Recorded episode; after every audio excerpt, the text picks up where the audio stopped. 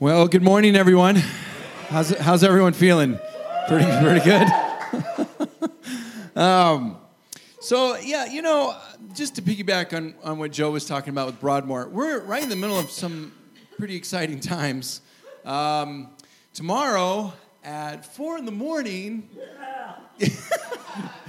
I get to probably, I guess, hop in the van and go pick up you guys. And anyway, uh, several of us are taking a trip down to Los Angeles.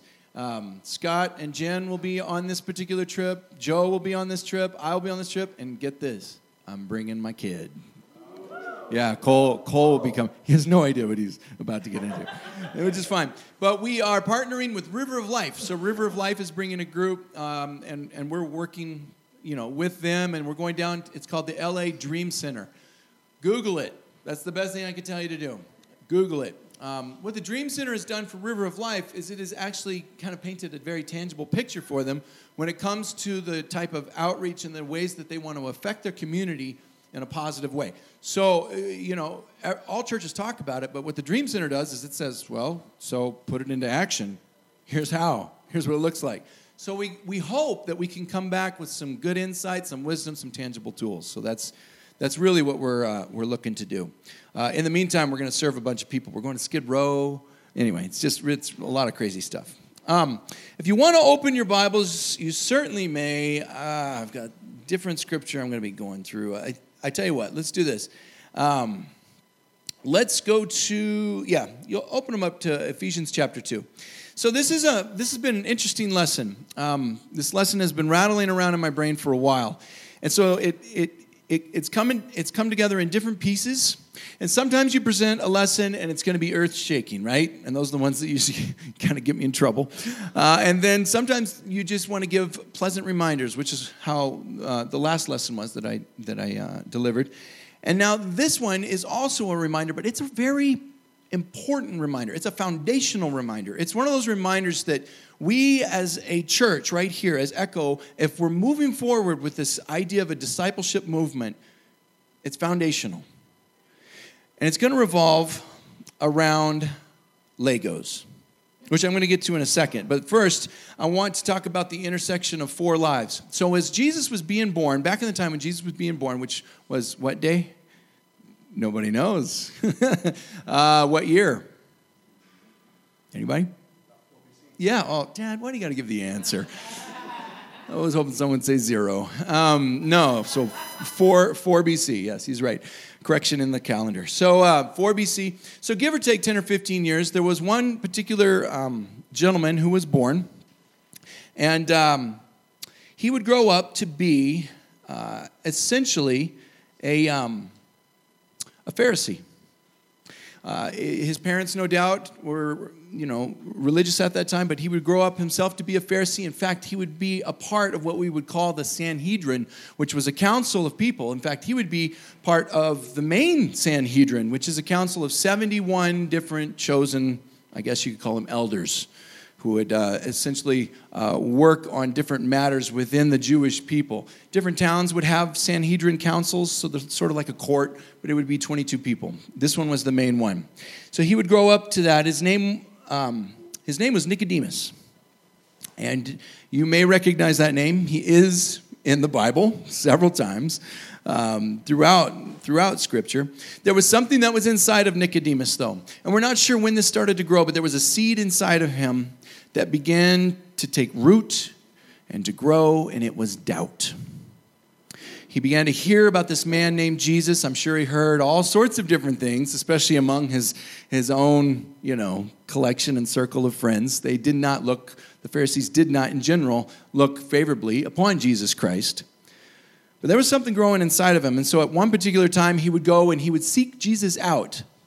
But he didn't want to be seen doing so, and so he would find him at night. And so it's something that many pastors these days cleverly refer to as Nick at night, right? He would go and find Jesus and have a, a discussion about uh, different points in different theology. The other person was a man named Joseph. And Joseph came from a town called Arimathea.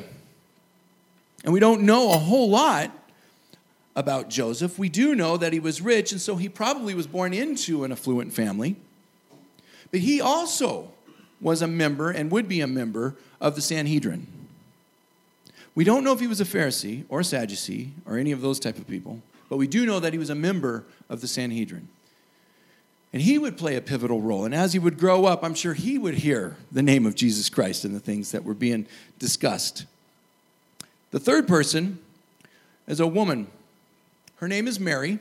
So we have a Joseph and we have a Mary, but these were not the parents of Jesus Christ. This particular Mary, she would grow up in such a way that she probably found herself in the same religion as her parents, but I'm not sure that she actually believed in it. In fact, you can probably count on her not believing in it because a demon would eventually take refuge inside of her. Not just one, but seven. Eventually, one day, those demons would be cast out by the man, Jesus Christ, and her name was Mary Magdalene. Mary would work side by side with Jesus from that point forward, and she would become one of his closest friends.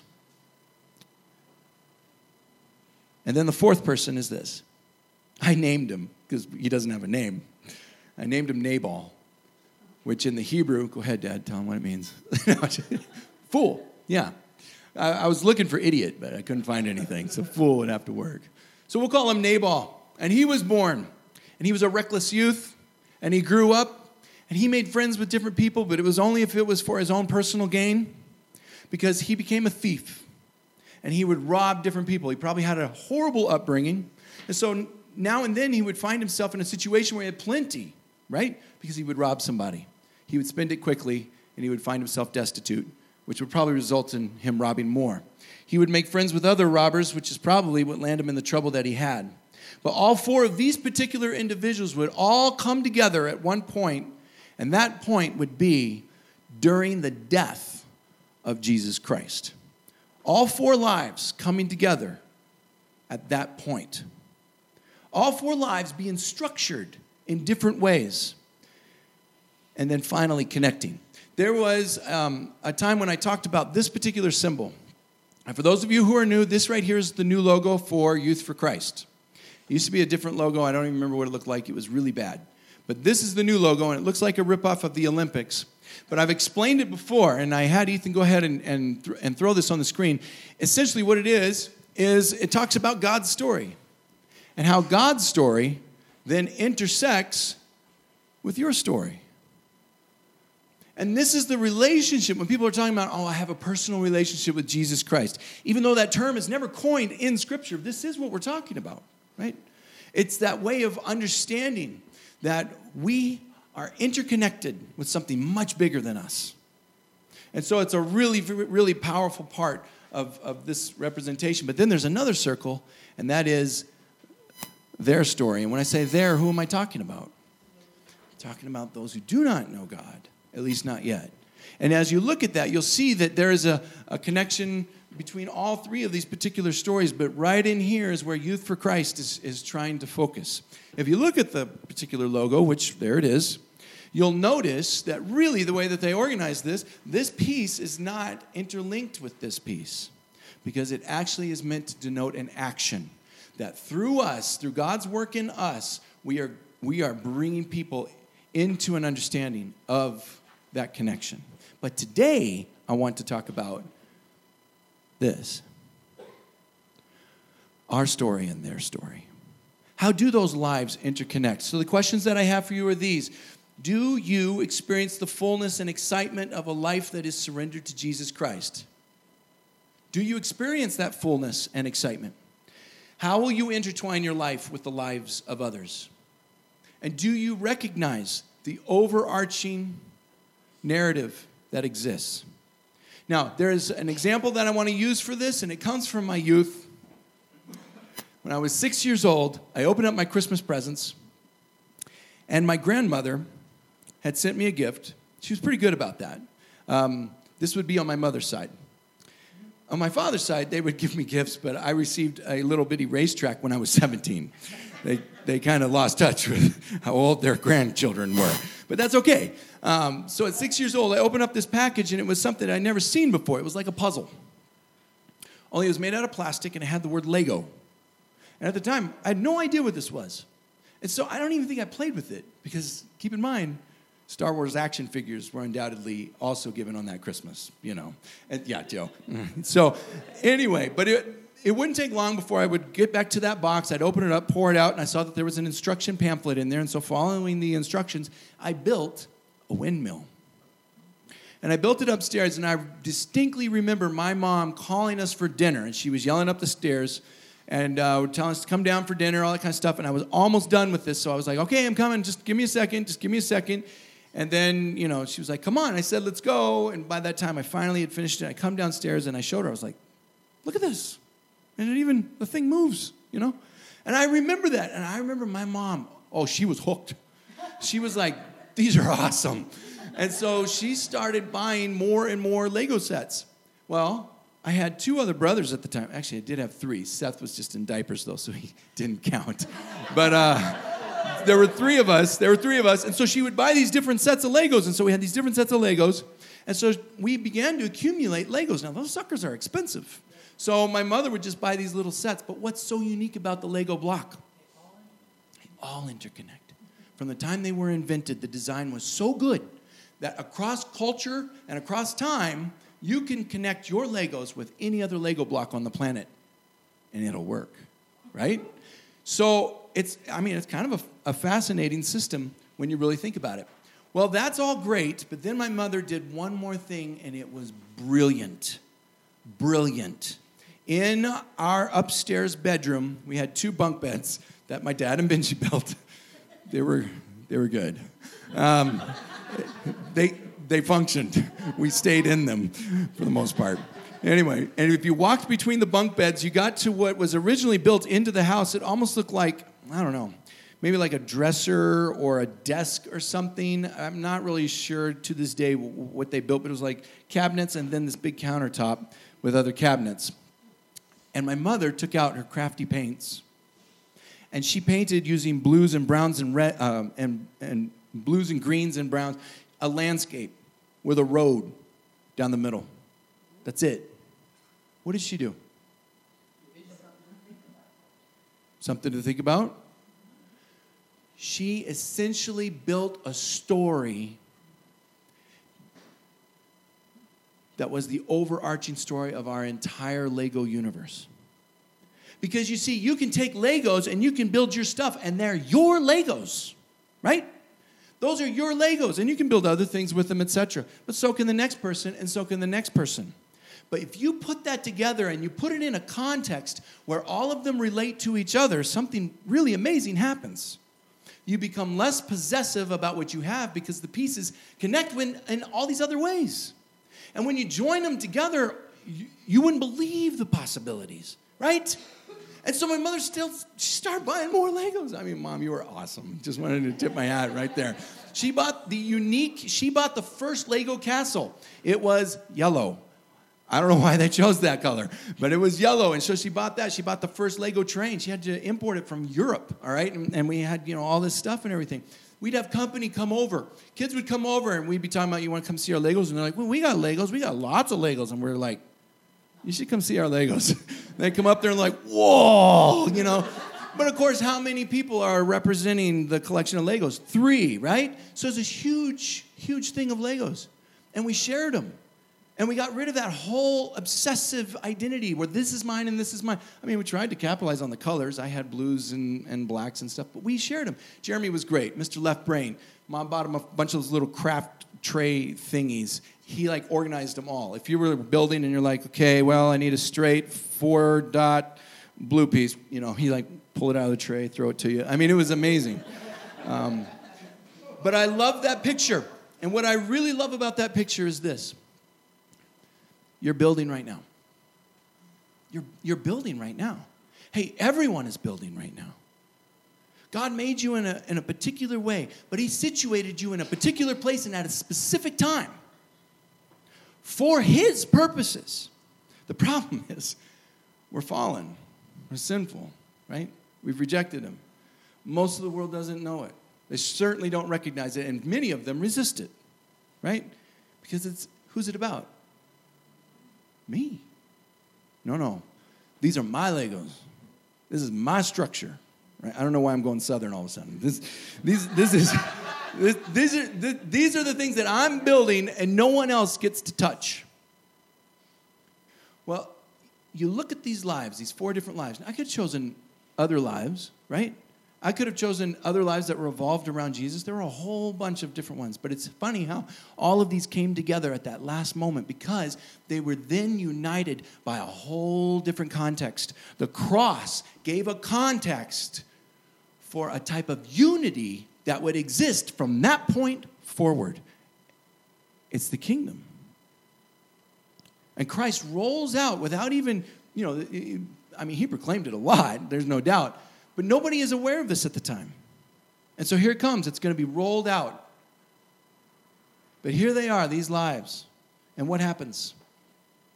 Well, Mary Magdalene, of course, she was by his side. She was very loyal. She's the one who later decides to anoint his body with different spices and whatnot. And so she gets to be the first person who what? As she's going to the tomb, she, yeah, she sees the resurrected Lord. What an honor that must be, right? And then look at um, Nicodemus. Nicodemus and Joseph of Arimathea, they're both on the same council. They don't believe that Jesus should be sacrificed. They were probably one of the, you know, the two votes that were like nay out of the 71. But nevertheless, that's what happens. Something's already growing inside of Nicodemus. You see that before.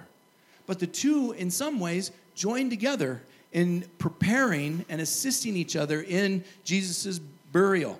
Joseph of Arimathea decides to use, it may have been his own tomb, but he's a rich man, and so he wants to make sure that the king, the Son of God, is buried as the Son of God should be. And so he buys the most expensive tomb. And you see these lives all interconnecting at that crucial point where Jesus is. And from that point forward, things change their lives change. They become something that's much greater, a greater, uh, a much larger, larger picture. And of course, the thief on the cross, who, we, who I'm calling Nabal. And you'll find his account over in Luke chapter 23, because the, one of the thieves, probably his buddy, who knows, they were caught red handed in whatever thievery they were involved in, but only this time, somehow it involved Rome. And so they were tried in a Roman court, and, they, and the, the sentence was death by crucifixion, and so they were nailed to these particular crosses. And his buddy's making fun of Jesus, just like everyone else. And he is too. He's making fun of Jesus, and then something, something changes. It's like God allows his spirit to penetrate his heart. And he says these words to his friend. He says, Whoa, whoa, do you not fear God? Since you're under the same sentence of condemnation, and we indeed are suffering justice, for we are receiving what we deserve for our deeds, but this man over here, he's done nothing wrong. And then he said to Jesus, Jesus, remember me when you come into your kingdom. And he said to, and Jesus said, Truly I say to you, today you will be with me in paradise. Changes everything. And here he is, he's now a part of this grand overarching picture of how they all come together.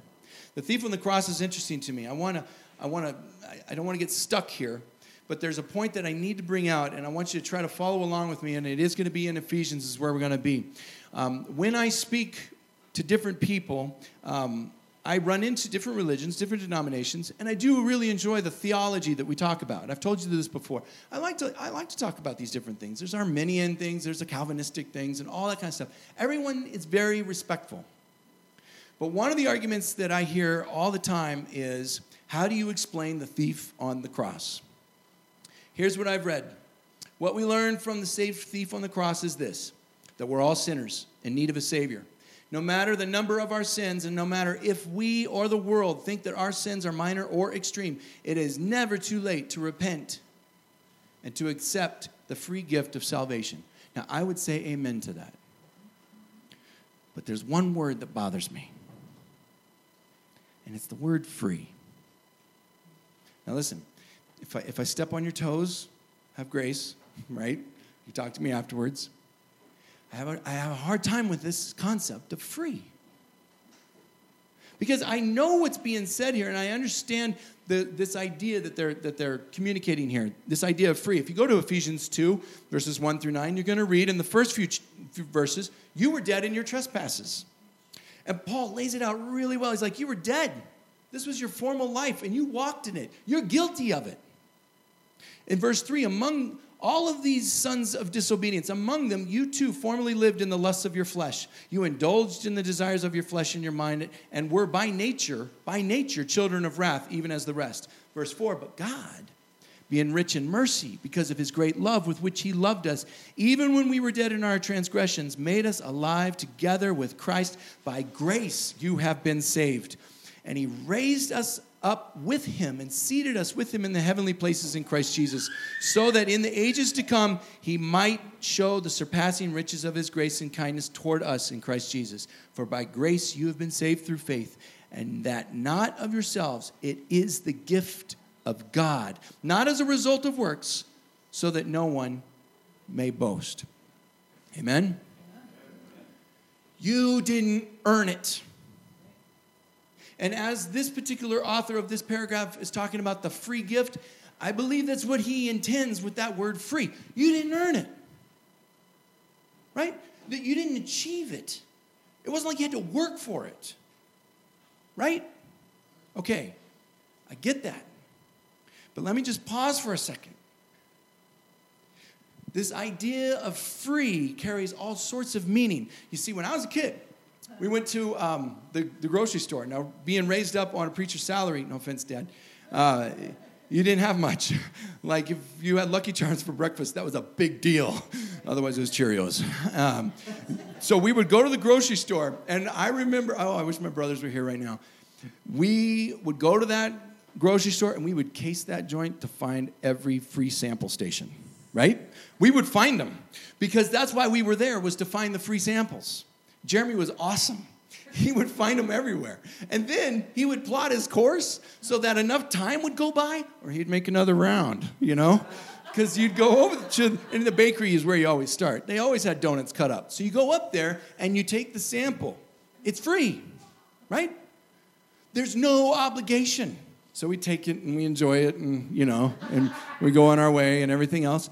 Does the baker all of a sudden say, okay, did you enjoy that? All right, now you have to buy some right? No, it doesn't say that because how do we see free? Free is free. It means there is no exchange of goods on my part to receive this thing. Maybe you've thought about that as you're driving down the road and you look and there's a couch on the side of the road and a sign that says free, right? You can take it. No obligation, right? Struggle with that.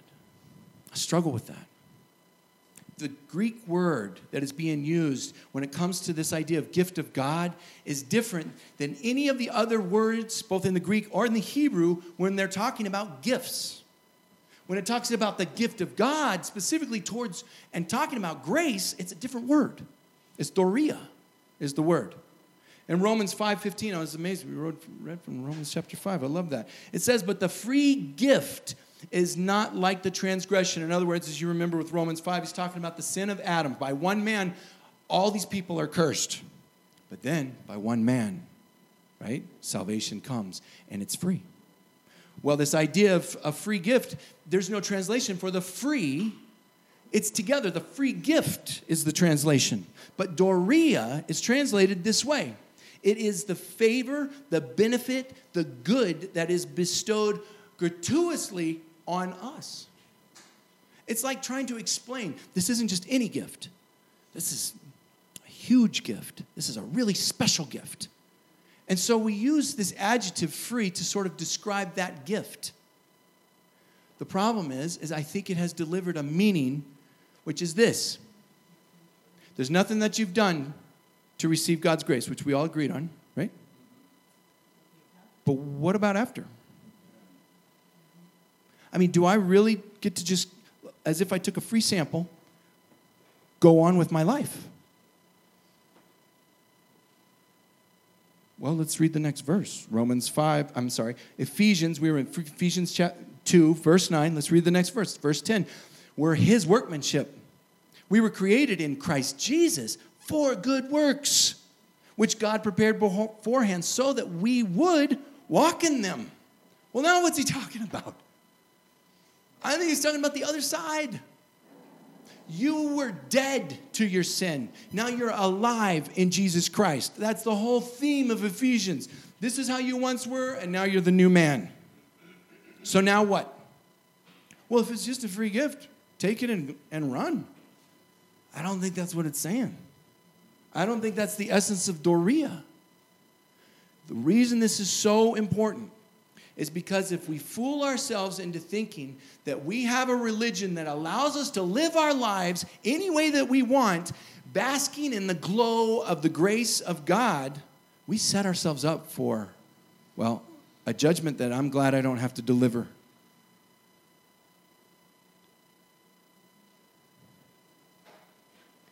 I believe that there is a cost. I like the phrase surrender yourself to Jesus. I think it communicates I'm going to now give everything about me to you. My Legos are no longer mine. My Legos serve a much larger context, an overarching picture, a narrative that's much bigger than me, and I freely give them and, and build. In fact, I'll maybe share. I'll be like, you should try this. Or do you need, do you need some windows? I'll go ahead and I'll, I'll tear this down, give you some windows. You know, when we're talking about the context of our Christianity, this is a really important point. We surrender ourselves. Our Legos now don't belong to us. But here's the problem Christians, I'm speaking to Christians and to those who are not Christians. We love to build our own Legos. We do. We love to build our own structures. We call them narratives. We love to chase these small little narratives of our life. There's a man named Will Mancini. He wrote this book called God Dreams. It's rocking my world.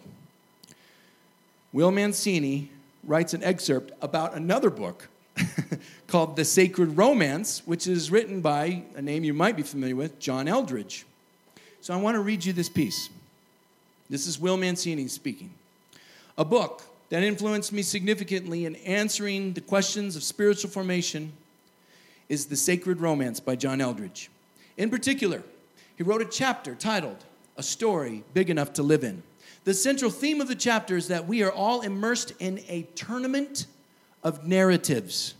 That is, many kinds of stories that compete for the central way in which we define our lives. In some way, we all choose stories that control us. How we think about events and relationships and how we define meaning and success. Eldredge makes the point that in the absence of the larger story of God, we settle for the smaller stories of our own making. Some of these smaller stories are broader ideas of a culture. For example, there is the story of consumerism. My success is determined by how much I possess. Or the story of relativism. My experience alone tells me what is true. At other times, the stories in our tournament of narratives are personal and specific, such as all bosses are jerks and I will never get ahead in life. Or my life is happiest when my children are good at school and sports. So listen to how John Eldredge describes our drift to the smaller stories without a larger one. These are his words. In the postmodern era, all we have left is our small stories. Our role models, our movie stars, and the biggest taste of transcendence is the opening of ski season. Our best expressions are on the level of, have a nice day. The only reminder we have of a story beyond our own is the evening news, an arbitrary collection of scenes and images without any bigger picture in which they fit. The central belief of our times is that there is no story. Nothing hangs together. We all have bits and pieces, the random days of our lives. Tragedy still brings us to tears, and heroism still lifts our hearts, but there is no context to any of it. But our hearts were made to live in a larger story. And having lost that, we do the best we can by developing our own smaller dramas. We look at the things that people get caught up in sports, politics, soap operas, rock bands, desperate for something larger to give our lives transcendence, we try to lose ourselves in the smallest kinds of stories. Do you relate? Can you see how the rest of the world might be in that? So there are two things. These are the two things that, that, I'm, that I'm hitting you with. Number one, look at your life. Look at your life. What Lego structures are you building for yourself? Right? Are, you, are you aware that you're existing under a much larger story and that we're all interconnected because those pieces fit? Or are you building for yourself? That's number one. That's number one. Number two, as you look at the friends that you have, the family that you have, the people around you, the people who have not yet come to know Christ, we can't be, you know, hard on people who are in sin right? They're sinners for Pete's sake, right? But I do believe that you can share hope of a larger story. I want you to do this. Maybe this is the ex- exercise. The second thing is this look at the people around you. What stories do you see? What Lego structures do you see that are not giving them fulfillment? Personal ambition. You know, when I speak with somebody else and we talk about their career, or if I talk with a kid and I'm like, so what are you going to do? What are you going to major in? You know, and they're talking about, well, you know, I'm going to be a vet. I'm going to go work in Africa and I'm going to help elephants or, you know, whatever it is. There's a part of me that sort of want, it's just asking on the inside, so that will help the bigger story. How? Of course, that's an offensive question, isn't it? Right? Why?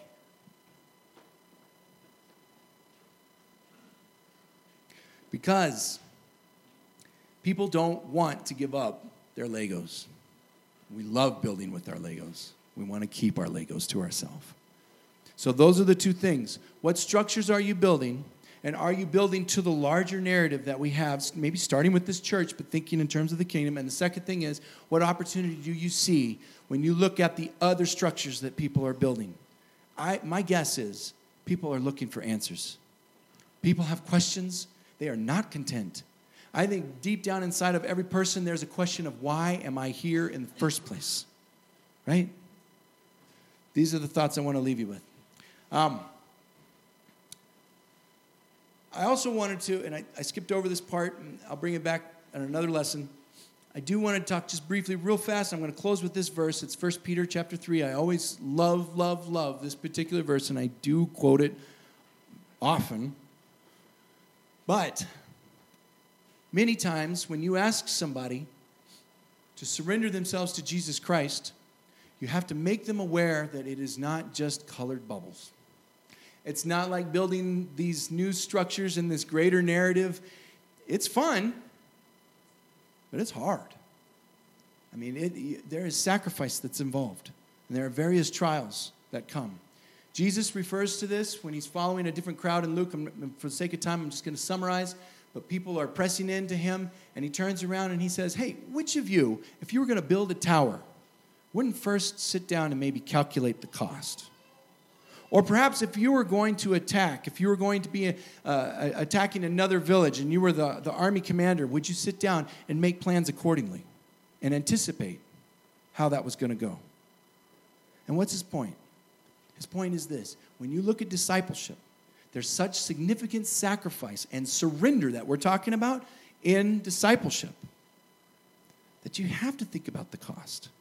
And as you look at other people and the structures, be sensitive to that. Hey, those structures, they're not easy for people to tear down. There may be opportunity in there, but it's not like they can just break them down easily. Relationship is the key. Relationship is the key. But right now, my challenge is this look at your own life and look at the lives of others. Let me close with 1 Peter 3. Blessed be the God and Father of our Lord Jesus Christ, who, according to his great mercy, caused us to be born again. Born again to a living hope. And it's through the resurrection of Jesus Christ from the dead. We obtain an inheritance. It is imperishable, it's undefiled, it will not fade away, it's reserved in heaven for you. You who are protected by the power of God through faith for a salvation ready to be revealed in the last time. Because of this, you greatly, greatly rejoice, even though now, for a little while, if necessary, you have been distressed by various trials, so that the proof of your faith, which is more precious than gold, which is perishable, would be tested by fire, and it may be found to result in praise and glory and honor at the revelation of Jesus Christ. Let's bow. Great God, Father, I thank you so much for what you've given us. I thank you for our Legos.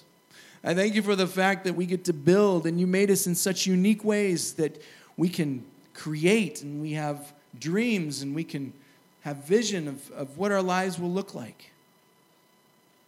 But Lord, let us surrender it. God, help, help me, help my fellow brothers and sisters, Lord, help us even now as we struggle to surrender what you have given. It was all yours to begin with, but that gets lost. So, Lord, as we surrender our lives to you, as we accept this free gift that you have given to us, please use us. Allow us to bring you glory. And if that's through fire and if that's through pain, then give us comfort and give us peace. But allow us to go willingly. Lord, help us to look at the world around us and to see the structures that are being built. Help us to see the emptiness that's found inside. Help us to recognize the opportunity that's, that's in there to communicate in so many ways that there is a much, much better picture, a greater narrative that transcends all of these narratives. Thank you so much for Jesus Christ. Thank you for the ways that our lives interconnect with His and the ways that He uses us. It's in Jesus' name that we pray. Amen.